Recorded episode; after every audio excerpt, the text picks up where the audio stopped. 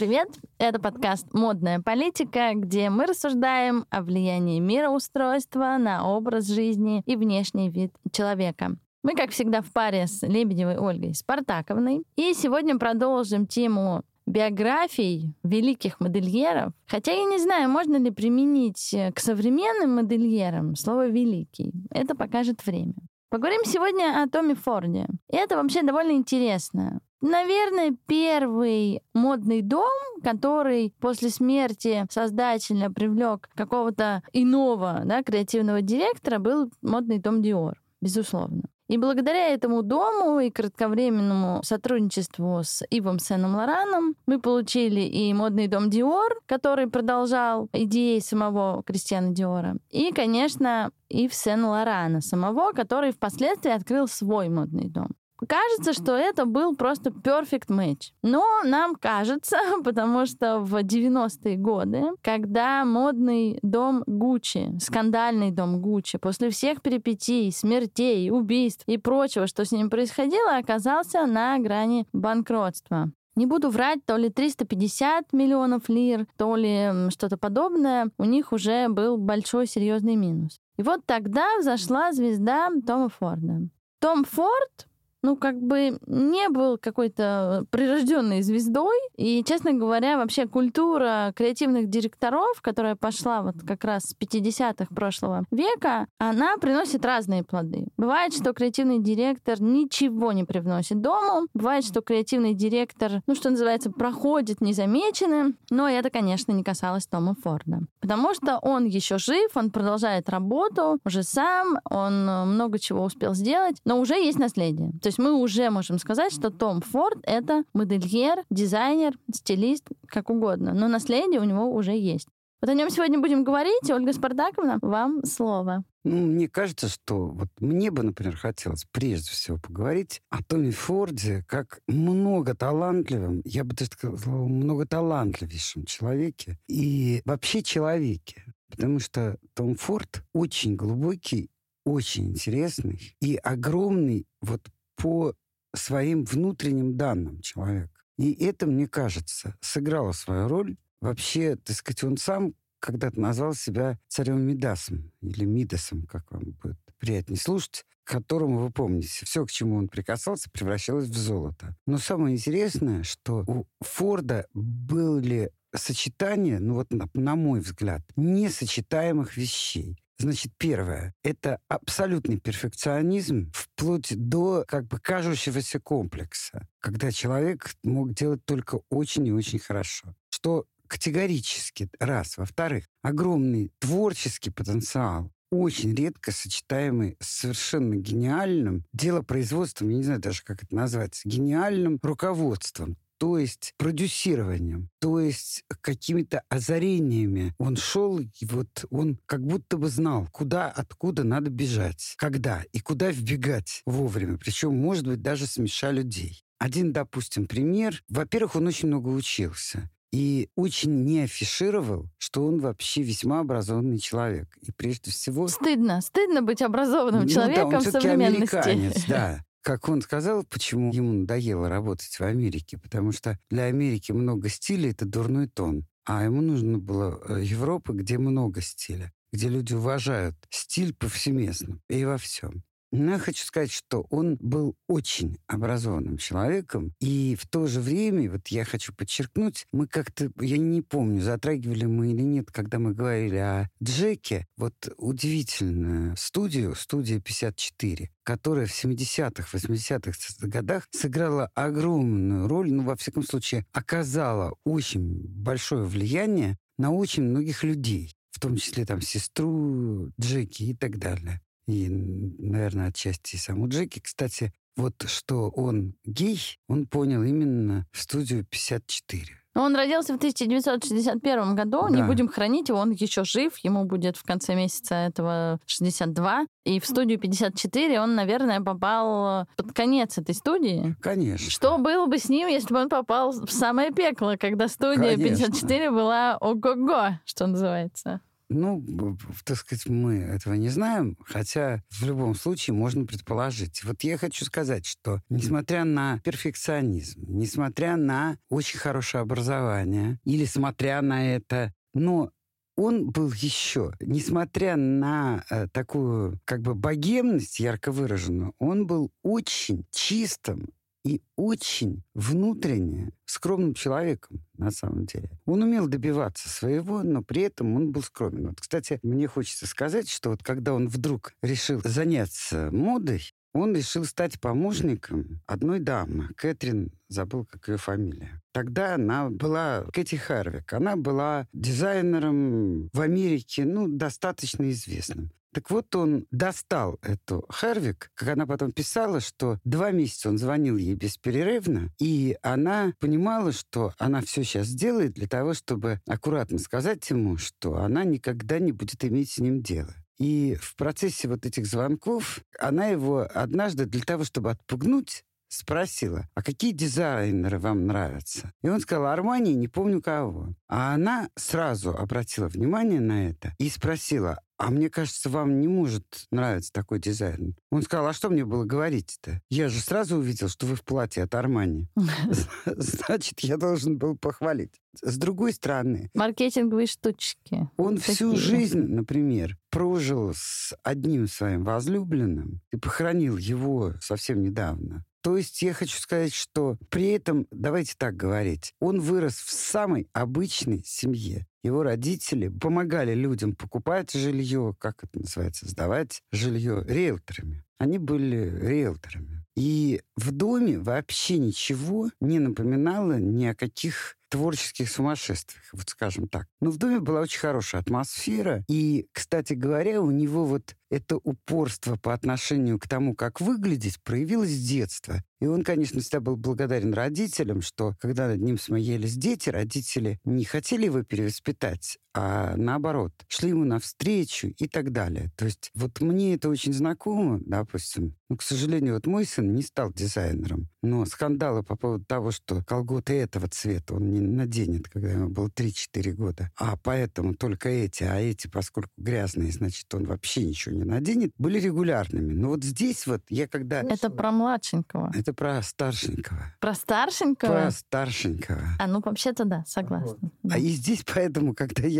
прочла о том, что вот он не хотел ходить с портфелем, а хотел ходить с таким маленьким чемоданчиком. И из-за этого к нему приставали, над ним издевались. Ему было все по барабану. И вот я хочу сказать еще, что с самого начала, я не хочу вот рассказывать вам всю его биографию, знаете, вот год такой-то, год секой-то, но вот давайте так говорить. Путем вот такого нажатия на эту Кэти Харвик, он два года проработал у нее, два года он проработал в другой фирме американской, потом он понял, что Америка для него слишком не стильная, и рискнул уехать. Причем первое, где он оказался, это в доме Гуччи, который упал просто ниже плинтуса. И я не знаю, вспомните вы или нет, мы говорили как-то об этом, что внук Гуччи продавал разрешение на то, чтобы знак Гуччи был везде, на пепельницах, на всем на свете. То есть дом, мало того, что он был очень должен, но он потерял всякое лицо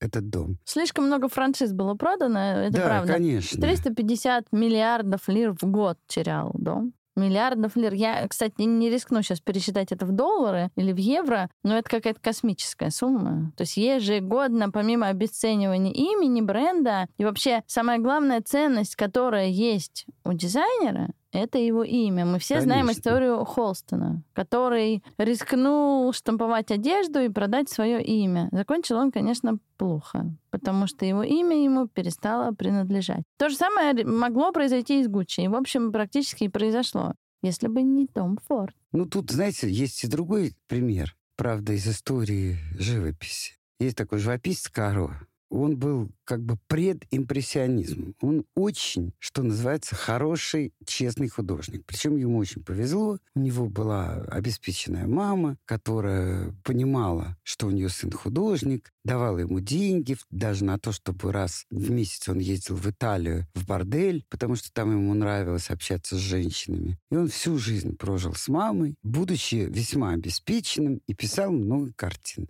У нас в Пушкинском музее есть его картина «Купающаяся Диана». Так вот, поскольку Каро был еще очень такой добрый, широкий человек, то к нему приходили художники, иногда, кстати, очень хорошие художники, но которым не очень везло, их не покупали. И говорили, вы знаете, вот я в таком положении, ну, может быть, вы поставите свою подпись под моей работы. И он Знаменитая ставил, история. Да, и он ставил эти подписи. И самое интересное, он не обесценил свое имя. Он невероятно нагрузил трудом современных искусствоведов и всех, кто атрибутирует, потому что количество его истинной подписи под разными художниками таково, что сейчас это стало большой проблемой. Поэтому это не всегда сводит имя на нет. Иногда это сводит на нет труд искусствоведов или там тех, кто этим занимается. Ну, главное, чтобы было весело. Искусствоведам весело. Пойди разберись, где да, настоящее, а где вот не именно, настоящее. Вот именно. Короче, я что хочу сказать. Кроме того, что он был чистым, верным человеком. Кроме того, что на самом деле, вот это мне всегда очень нравится. Это, кстати, было всегда у самых интересных модельеров. Он очень не любил светскую жизнь.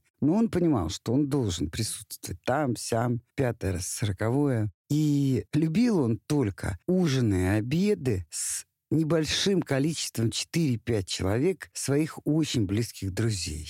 И что мне вот в нем безумно нравится. Но при этом, представляете, вот работая в кино как модельер, как дизайнер, при этом он снял два своих фильма, и оба эти фильма получили все мыслимые награды на самых престижных фестивалях. То есть этому человеку давалось все, абсолютно все. И казалось даже, может быть, ну, кроме того, что у него явно было какое-то чутье, упорство и так далее, ну, в общем, достаточно легко. И вот, как вы знаете, сейчас Estee Lauder купил, и купила очень крупная фирма, которая производит очки, купили все, и на сегодняшний день он получил за это почти 3 миллиарда долларов. То есть он стал миллиардером. Вот мне безумно интересно то, чего мы еще не знаем. Как он теперь будет жить? Вот он будет работать, или он с таким же талантом... Почивать на лаврах? Да, будет э, жить. Потому что жить, интересно жить, тоже нужно, как мне кажется, иметь талант. Ну, как говорят в моем корпоративном мире, профессиональном, если ты умеешь хорошо работать, то ты должен уметь хорошо отдыхать.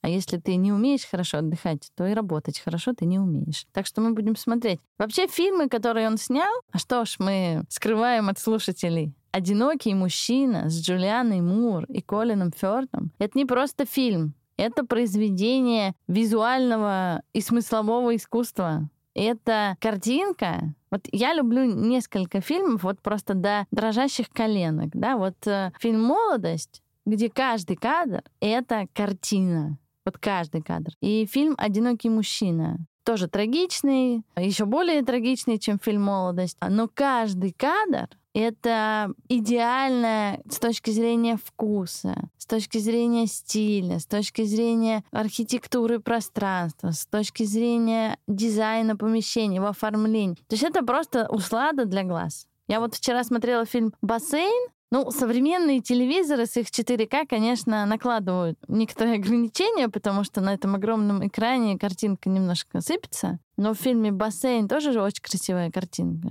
И он такой весь ну, и очень красивый медлительный. Актер, там... Так. Ну, я никогда не любила Лена Делона, только в песне Наутилуса Помпилиуса он мне очень э, импонировал, потому что он говорит по-французски, но в остальном Алан Делон никогда меня не привлекал. Но какая там красивая картинка. И вот у Тома Форда, вот этот фильм, мне даже кажется, что он предсказал свое будущее. Там была авария, и там тоже история про двух геев, и он страдает э, после этой гибели, а два года назад Том Форд в реальной жизни потерял своего возлюбленного, да, от продолжительной болезни, и да, он там чуть постарше, чем Том Форд, но от этого не легче, потому что, в принципе, в идеальном доме Тома Форта и его супруга, они же поженились там, по-моему, в 2014 году, такая же трагедия, как в кино.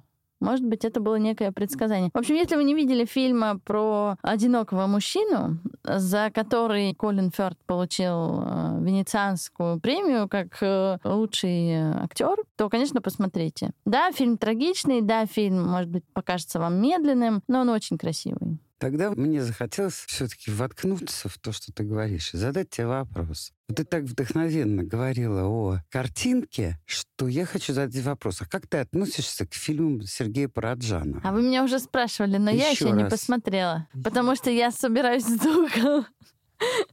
У меня вообще беда, знаете, с чем, Ольга Спартакова? У меня беда с тем, что мне нечего смотреть. Я очень страдаю. Я, да, вчера в пятницу включила себе фильм, которому 180 лет в обед, бассейн, потому что там красивая картинка. А вот так, чтобы включить что-то современное, ну, Я должна сказать, что фильм «Бассейн» повлек за собой, вообще-то говоря, все беды, которые э, случились с замечательной актрисой Роми Шнайдер. Это правда. Потому что именно этот фильм, можно сказать, довел ее до того, что она умерла от сердечного приступа в 40 с небольшим лет. Ну, то есть там было очень много чего, но тем не менее. Может быть, ты еще не любишь Алена Делона, и Ну, он, кстати, тоже... живет все еще. Я знаю. И ругает очень современное все вот просто ворчит. Правда, я однажды с удивлением, пока в очередной раз слушала божественную комедию, то я вдруг поняла, что такой гигант, как Данте, начинает сопливо рассуждать о том, как было хорошо в XI веке, а не в XIII, в котором он жил. Я подробно влезла в XI век, я и до этого там шарила, и была удивлена, что Данте, великий Данте, повторял вот это, так сказать, вечное рассуждение кумушек, Ах, какой ужас, какой ужас. Ваш главный страх — сесть на лавочке у подъезда да, и, да, обсуждать. и обсуждать. В наше время такого не было. Да, что было в наше время, а что не было в наше время. И поэтому, когда сейчас Алян Делон, уже очень старый, начинает брюзжать по поводу того, что уже этот мир ему не интересен, не потому что он стар, и не потому что он немощен, а потому что мир не интересен. Это прям меня расстраивает. Ну, я могу сказать только одно, что я для себя открыла Ален Делона ну, я поняла, что Ален Делон хорош только лишь э, когда есть такая серия фильмов про Астерикса и Обеликса по французским mm-hmm. произведениям. И есть э, один из фильмов, который посвящен Олимпийским играм. Ну, такая вот комедия ироничная, как появились Олимпийские игры в том числе. И там Юлия Цезаря играет Ален Делон. И у него есть монолог перед зеркалом, и этот монолог стоит просто отдельно посмотреть, потому что Ален Делон там неприлично хорош. Он там, конечно, изображает совсем Цезаря, говорит о себе в третьем лице и всячески подчеркивает свое великолепие. Но вот там я поняла, что он, да, хорош. Вот до этого, к сожалению, я не разделяла любовь всех женщин, особенно советских женщин. У нас же что было? У нас был Челентано и Ален Делон.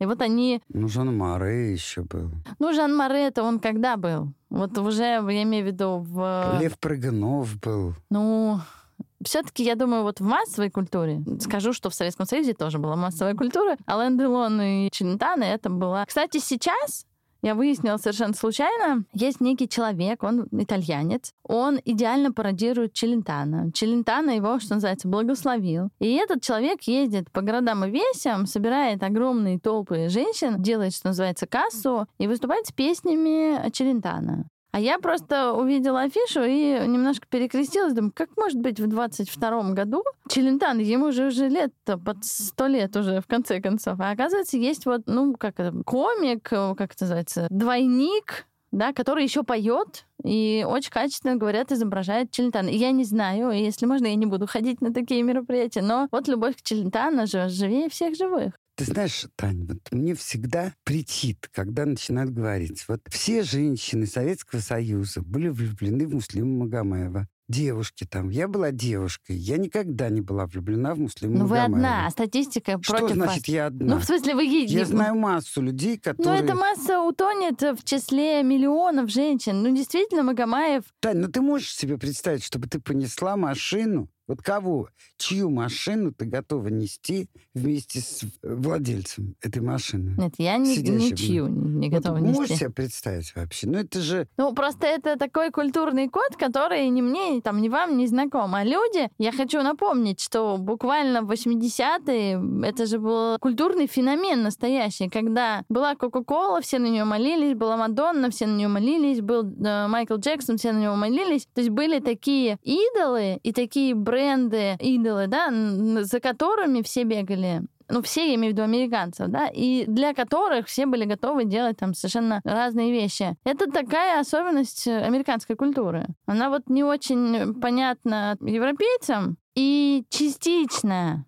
частично только непонятно нам, потому что у нас тоже появились идолы, просто Уровень идолов разный. уровень идолов разный, но когда была группа «Мираж» и «Ласковый май», я прошу прощения, но люди сходили с ума. А когда приехала Бонни М в Советский Союз, люди просто сходили с ума. Поэтому я здесь, э, к сожалению, вынуждена не согласиться. Массовый зритель, на то и массовый зритель, что у него есть какие-то э, опорные точки. Ну, разница, Тань, вот, например, когда я посмотрела уже посмертный концерт, Юры Шатунова, да наверное. при чем Шатунова? О ком мы говорили? А, Майк- Майкл да, Джексон, конечно. о Майкле Джексоне. Это гениальная вещь, Тань. Гениальная. Точно так же, как, как бы не оплевывали Мадонну, и как бы наш, этот самый, кто муж Леры? А, Леры, наверное, Валерия и, наверное, Ну да. Лысый Пригожин. Да, Пригожин, окей. который говорил, что Иосиф, который. Да, что Мадонна просто не дотягивает до Валерии. И вот когда я посмотрела фильм «В постели с Мадонной», я тоже не из тех, кто смотрит такие фильмы. Но я решила его посмотреть. И выяснилось, что Мадонна-то безумно талантливый человек. Это бесспорно. Безумно талантливый. И это понимаешь? главное, что она была первопроходцем. Ну, дело как бы не в этом, а в том, что мы с вами соскочили с темы, соскользнули, как обычно, с темы Тома Форда, но все-таки я вернусь к кинематографу, и все-таки это ответ э, на текущую культуру и на текущее общество, потому что сейчас уже не будет таких идолов, не будет таких фильмов, над которыми все плачут или все смеются. Сейчас мы находимся в ситуации, когда там интересы людей слишком разные.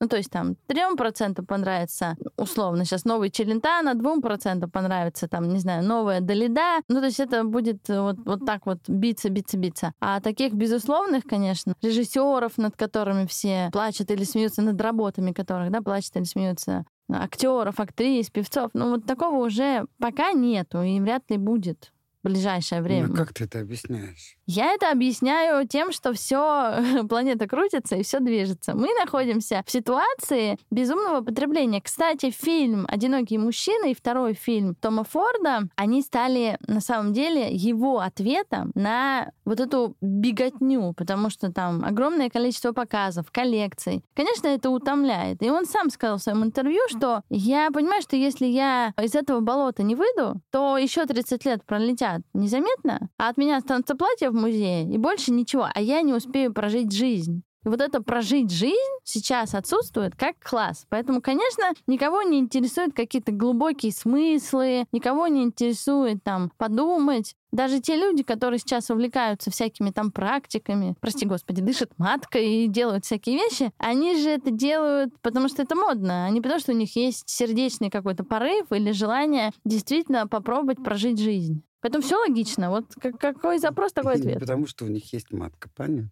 Просто я хочу сказать к вопросу, вот э, то, что я не успела сказать, но очень хотела. Допустим, очень многие рекламы, которые придумал Форд, вот что мне безумно в нем нравится. Вот я повторюсь, он прожил очень такую чистую семейную жизнь с одним партнером.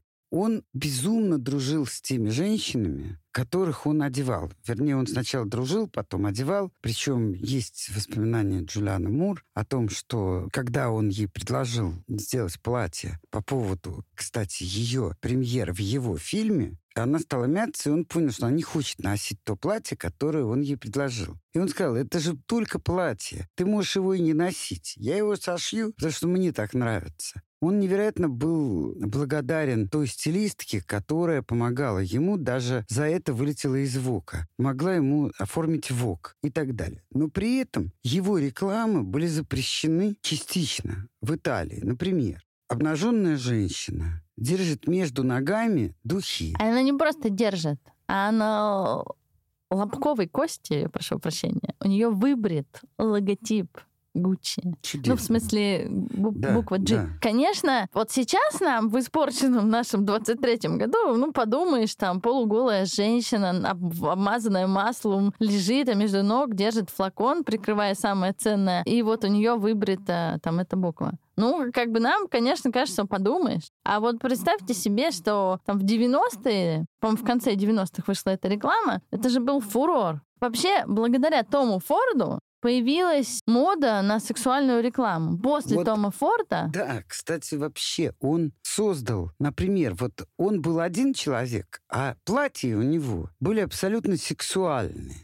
Такое впечатление, что это делает человек помешанный на сексе, причем на сексе с женщинами. Хотя я почему-то вспомнила вопрос, который задавали Александру Васильеву. Ему задали вопрос, почему большинство модельеров, дизайнеров, мужчин геи. Он сказал, потому что мужчина всегда хочет раздевать женщину. А кто же ее будет одевать? Задал вопрос Александр Васильев. Хотя есть замечательные модельеры, которые это делают. Так вот, я все-таки хочу напомнить, что была еще реклама, где абсолютно обнаженная женщина гладит брюки мужчине, который в это время сидит, читает газету. Это может быть еще более возмутительно с точки зрения ханжей. Вот давай так скажем. И плюс, вот когда он придумал ожерелье с подвеской для пениса, и когда вся христианская рать на него ополчилась, сказав, что эта подвеска для пениса напоминает крест, он сказал, ну, каждый видит то, что он считает нужным видеть. Вот.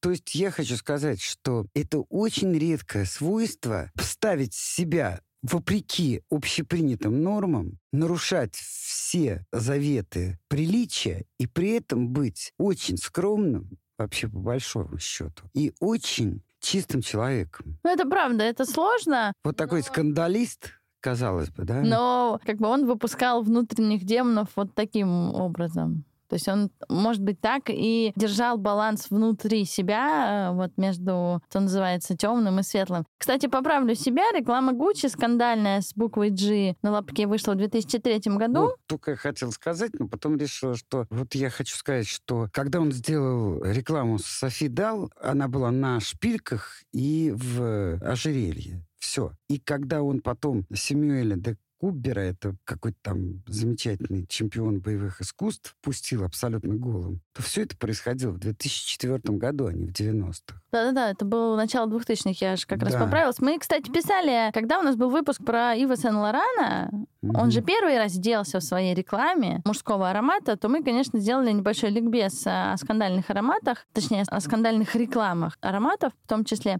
И там была эта реклама, где вот спортсмен, он занимался борьбой, по-моему, вот о таком вы говорите, абсолютно голый. Я даже скажу вам, что есть версия рекламы, где он вообще голый. То есть у него видно все, включая все, что ниже пояса. Конечно, в начало 2000-х, э, ну, это скандал. Хотя я думаю, что если бы сегодня вышла реклама с, вот, э, с буквой G на лобке или там с э, членом на пол экрана, наверное, все начали бы бухтеть, что это объективизация женщин. Потом начали бы бухтеть, что это объективизация мужчин, что это противоречит э, феминизму. Это, против... в общем, это противоречило бы сразу всему. Такого эффекта разорвавшейся бомбы, конечно, бы не получилось. И это большая трагедия, потому что тогда это был и фурор, и еще все-таки это была разновидность искусства.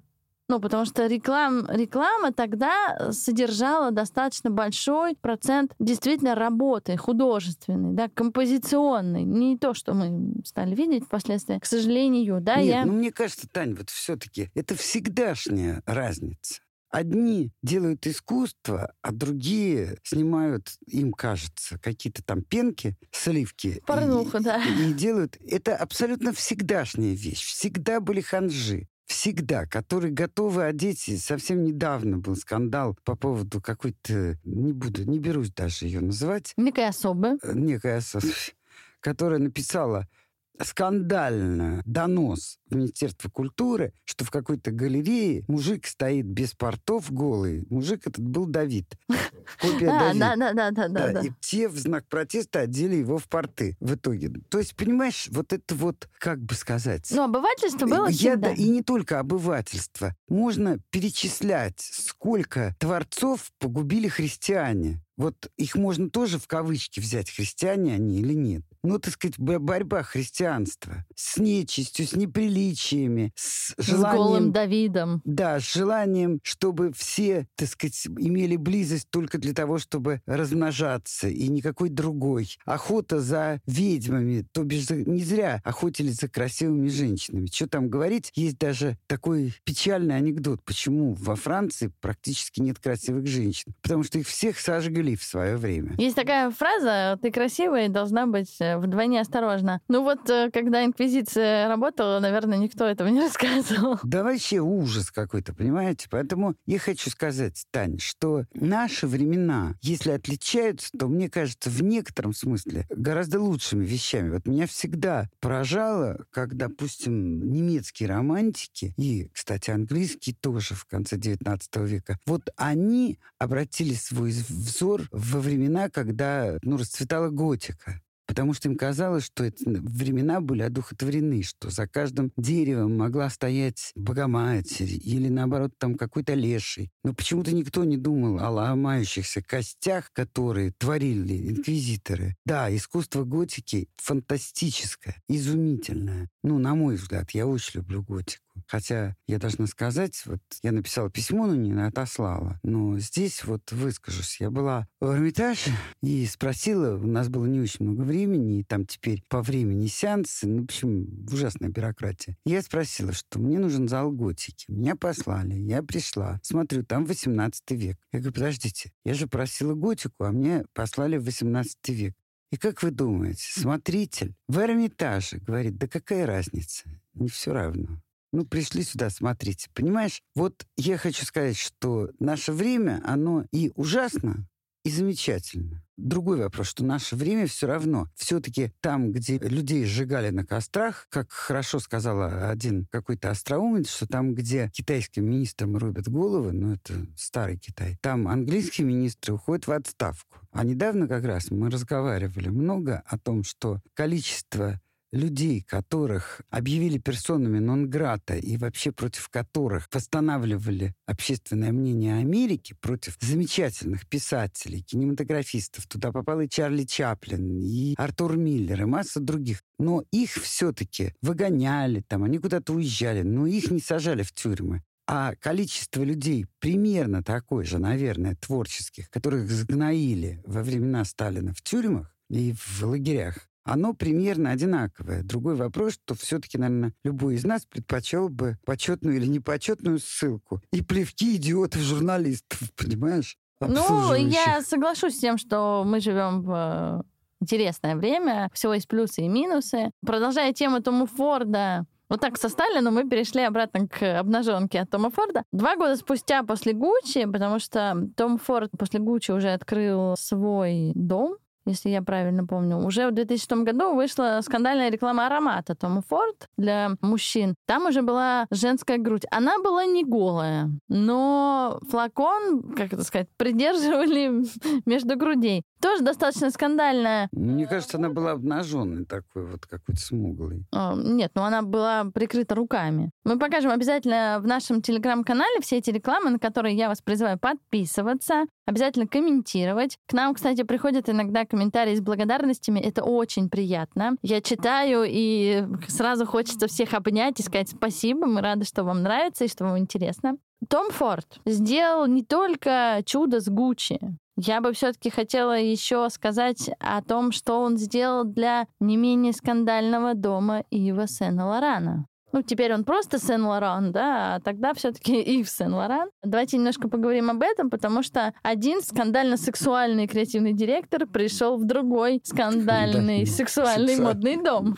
Вот меня как раз в этой ситуации больше тронуло или заинтересовало то, вообще-то говоря, неприкрытое хамство, с которым Ив Сен-Лоран встретил Тома Форда и сказал, ну, понятно, там, в меру своих возможностей что-то там будет Ну, делать. снобизм, снобизм, снобизм. и так далее, и так далее. Что, вообще-то говоря, мне казалось несовместимо с Лораном. Но, тем не менее, Том Форд стоически все это выдержал. И что мне очень понравилось, что он же настоял на привлечении молодых туда. То есть Маквина, вот за Маквина ему, я даже не знаю, от меня тысячу раз спасибо. Ну, Маккуин, Стелла Маккартни, конечно, Да. это дизайнеры, которые стали впоследствии самостоятельными, полноценными игроками модного мира. То есть ты знаешь, кто такой Александр Маккуин, вот как о, о явлении, о дизайнере, о модельере. Да, ты знаешь, кто такая Стелла Маккартни, а Стелла Маккартни еще и главный зеленый борец, главный прогрессивный дизайнер. Мне кажется, первопроходец в области zero waste потребления. Ну, ты знаешь, у меня другое отношение к Стелле Маккартни. Э, Вот. Я, Я, не сомневаюсь. Платье Стеллы Маккартни на себя не надела, хотя ее платье носят полные женщины. И даже такие же толстые, как и я. Но э, мне кажется, что у них что-то с головой, когда они надевают это платье. Особенно одна из них, когда в районе пупка, такого, наверное, мощного пупка, Ну, цветочек здесь был. Здесь я вам сразу я парирую. Сегодня все про бодипозитив. Если ты объемом в певице Лизо, а объемы ее я даже не рискну измерить, то ты вполне можешь со всеми своими телесами появиться на обложке модного журнала. Мы находимся с вами в другой реальности.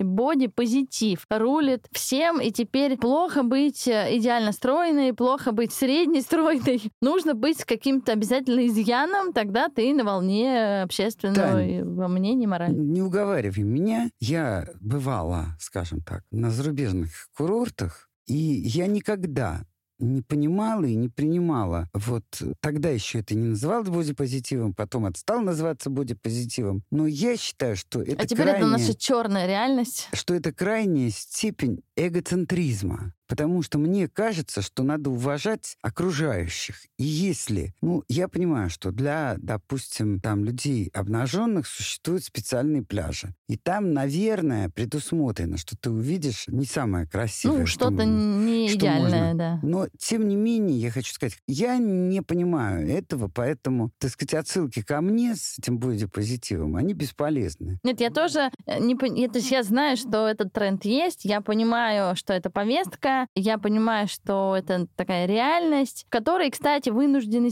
работать и стилисты. Что вот этот бодипозитив, стилист, он зачем нужен? Для того, чтобы одеть э, человека, представить его в лучшем свете, в лучшем виде, да, скрыть какие-то недостатки, нивелировать там, не знаю, кривые ноги, щеки, свисающие из-за спины. Ну, какие-то задачи прикладные есть у стилиста. А вот в рамках этого бодипозитива теперь кажется, что вот я так оделась и пошла, и мне хорошо. Ну, у меня зеркало есть. То есть ты находишься... Мне жалко стилистов, но они, наверное, находятся в какой-то ситуации, когда ты, в принципе, обычно, ну, не то чтобы борешься, но выступаешь психологом. Ты выслушиваешь все эти ошибочные суждения своего клиента. Ты слушаешь, что я не ношу там зеленое, черное, красное, белое в горошек, я не ношу такую длину, я не ношу такой вырез. Ну, все, что надо носить, я не ношу. Да, и ты начинаешь с этим как-то работать. А теперь у тебя еще и бодипозитив. Добрейший вечерочек, что называется. Ну, как сказать, мне кажется, что тут не такая черная картинка, потому что А еще темнее. Во-первых, для бодипозитива совершенно... Ну вот давай так говорить. Все всегда понимали, что платье от кутюр стоит невозможно, невозможно дорого.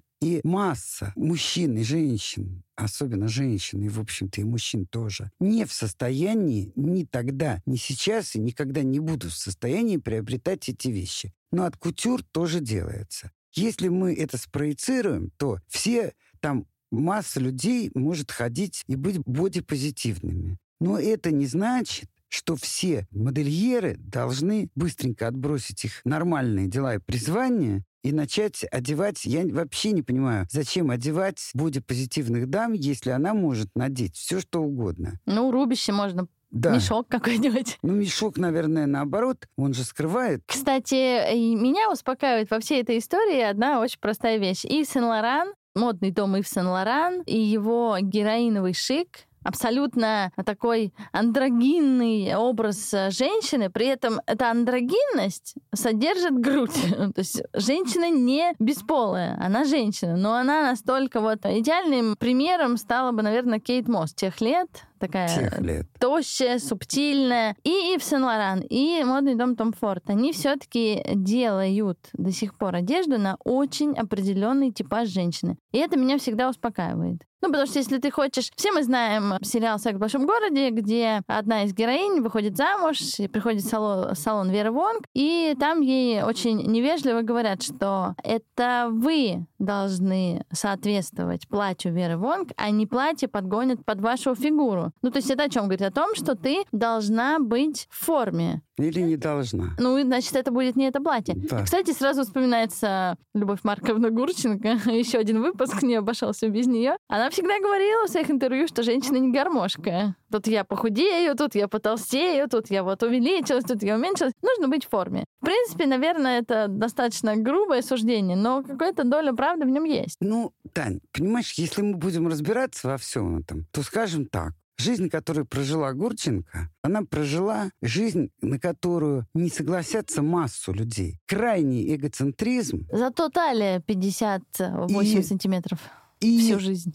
и Вопрос приоритетов, Ольга Спартаковна. да, Я предлагаю наш подкаст про Тома Форда заканчивать, хотя есть еще о чем поговорить, потому что гениальное наследие и гениальный модный дом. Он большой молодец, что выкупил в свое время дом Ив Сен Лоран. Собственно, он стал, можно сказать, создателем Gucci Group. Потому что вот это слияние, поглощение привело к тому, что удивительный мир Гуччи Вот я владел х- Ив Сен хотела добавить еще, что он рискованный человек. Ну, грамотно рискованно. Грамотно рискованный, но тем не менее гениальный, даже в своем риске. Это правда. И, конечно же, нельзя не сказать, что ему еще везло. То есть у нас есть такое слово почти блатное, фартовое. Ну, а по-другому не сказать. Фартовый, Он был фартов- талантливый. он был фартовый, но фартовый не на пустом месте. Вот он идет, и на него падают там. А он был рискованный человек, но с фартом. Вообще вот это меня вот его личность волнует именно потому, что мне вот жалко, например, что такой мужчина, как Том Форд, лишил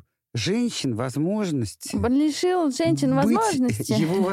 Но я думаю, что если бы Да. он был другим, то он бы То он не смог бы другим, да. создавать Ну, э, такие тонкие вещи. Потому что никто не переубедит меня в том, что у мужчин э, талантливых нетрадиционной ориентации Ив Сен Лоран, Том Форд, обостренное чувство красоты, обостренное чувство Я женщины. готова с тобой поспорить. Возможно, потому что Потому что в они... дизайнерстве это так, но есть не только дизайн. Но просто И мне вот опять кажется... же, я просто настаиваю категорически, чтобы, придя домой, ты посмотрела все фильмы Сергея Господь со мной Параджанова. придет смотреть. Да, и он был абсолютным мужчиной, хотя его посадили за мужеложество, но там было все равно за что сажать, главное, его надо было куда-нибудь запихнуть. Ну, потому что идиоты. Самое интересное, что в те же времена, когда уже обратились там через Лилю Брик, ее сестру, обратились великие Филини там, ну и много других людей, о которых никогда не слышали вот те, кто его сажал. И когда донесли это до Брежнева, по-моему, он сказал, а кто это вообще такой? Да выпустите вы его. Что это такое? Ну, он, конечно, вообще понятия не имел ни режиссеров, ну, кроме Луи Арагона, потому что он был коммунистом. Поэтому я хочу сказать, пожалуйста, Ну, я Посмотри. веду к тому, что я посмотрю. Каюсь, обещаю, кровно перед слушателями. Да. Я веду к тому, что другое ощущение жизни, женщины, красоты, женского тела, женской привлекательности, возможно, потому что они никогда не открывали этот ящик Пандоры. И у них идеализированный образ матери, он все равно идеализированный у любого ребенка, даже когда он вырастет. Поэтому, может быть, и хорошо, что он был такой, точнее, есть такой ориентации и не был другой ориентации. Я предлагаю нам с тобой одну тему, ну не сейчас, конечно. Когда женщина как таковая лишилась таинственности, и что из этого получилось? А я знаю эту тему. Вот. Да, Вот надо мне сделать, кажется, надо она сделать будет это, очень интересной. эту тему, да. К вопросу. И тогда мы будем петь песню геям. Ну, петь песню геям не будем, чтобы нас не уличили в том, что мы пропагандируем нетрадиционные всякие взгляды, но тем не менее из песни слов не выкинешь. Ну, и да. спасибо, что Том Форд еще жив, что он творит, и что нам есть что посмотреть и потрогать, и посмотреть э, с точки зрения фильмов, и посмотреть с точки зрения его работы. И, может быть, он когда-нибудь полюбит женщину. Но об этом будет какой-то другой как подкаст. Спасибо, что были с нами. Подписывайтесь на наш телеграм-канал «Модная политика». Всем хорошего дня! thank you